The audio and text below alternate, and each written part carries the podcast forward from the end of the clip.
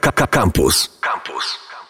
Cześć, nazywam się Monika Kita i zapraszam na drugi odcinek naszej ekologicznej wyprawy, tym razem pod znakiem zrównoważonego transportu i mobilności w mieście. A dlaczego? Dlatego, że 22 września przypada Dzień bez samochodu. Jest to finał Europejskiego Tygodnia Zrównoważonego Transportu, inicjatywy Komisji Europejskiej, która odbywa się już od 20 lat w całej Europie. Celem tego wydarzenia jest przede wszystkim promowanie transportu publicznego oraz uświadamianie na temat negatywnego wpływu samochodów na środowisko naturalne, które nie tylko powodują zanieczyszczenia, ale też hałas i tym samym mają wpływ na jakość życia w mieście. W Dzień Bez Samochodu wiele miast w Polsce i w Europie organizuje różne akcje zachęcające do zrezygnowania z auta i korzystania ze środków transportu publicznego, czy też rowerów miejskich albo własnych. W Warszawie przejazd autobusami, tramwajami, metrem i pociągami jest bezpłatny tego dnia podobnie w innych miastach. Ale czy to są wystarczające zachęty, by zrezygnować przynajmniej na jeden dzień z samochodu? Czy wyobrażacie sobie w ogóle funkcjonowanie swoje codzienne bez auta, czyli na przykład podróżowanie transportem publicznym wśród innych ludzi z obowiązkowymi wciąż maseczkami i oczywiście biletem na przejazd? Dla niektórych to codzienność i normalność, dla innych to totalna abstrakcja. Faktem jest, że samochód to wygoda, komfort podróżowania, przemieszczania się, także bezpieczeństwo, no ale oczywiście koszty. Może warto to przeliczyć i sprawdzić, czy jeżdżenie samochodem, wybieranie auta za każdym razem jest po prostu opłacalne. I nie chodzi tylko o aspekt finansowy.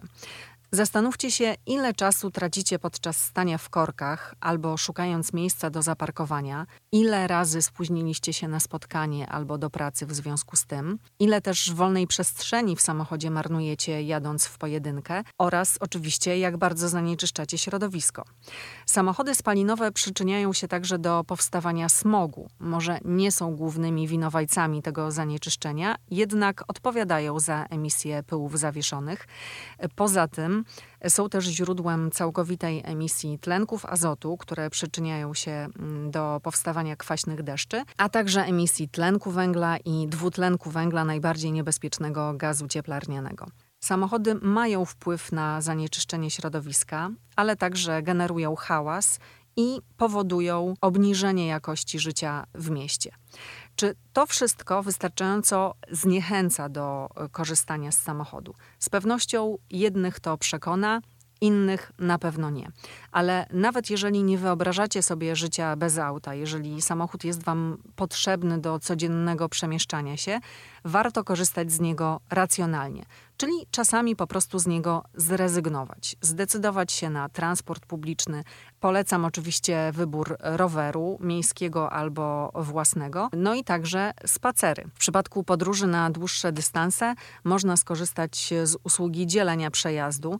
E, tutaj oszczędza kierowca auta, współpasażerowie e, i oczywiście też środowisko, bo dzielenie się przejazdem powoduje, że na drogach jest po prostu mniej samochodów. Korzyści ze zrezygnowania z auta przynajmniej co jakiś czas jest o wiele więcej, bo wybierając na przykład rower albo decydując się na spacer, można zadbać przy tym o sprawność fizyczną i zdrowie. No i właśnie, czy o stanie zdrowia może decydować wybór środka transportu?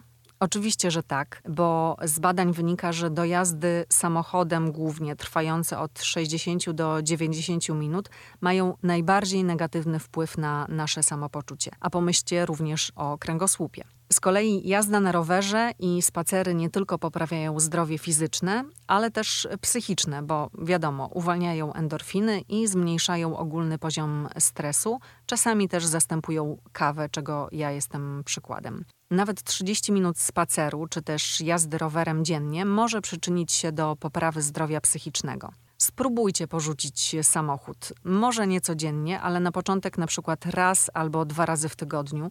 Zostawcie auto, wybierzcie transport publiczny i na przykład wysiądźcie dwa przystanki wcześniej, przejdźcie się mm, niewielki odcinek.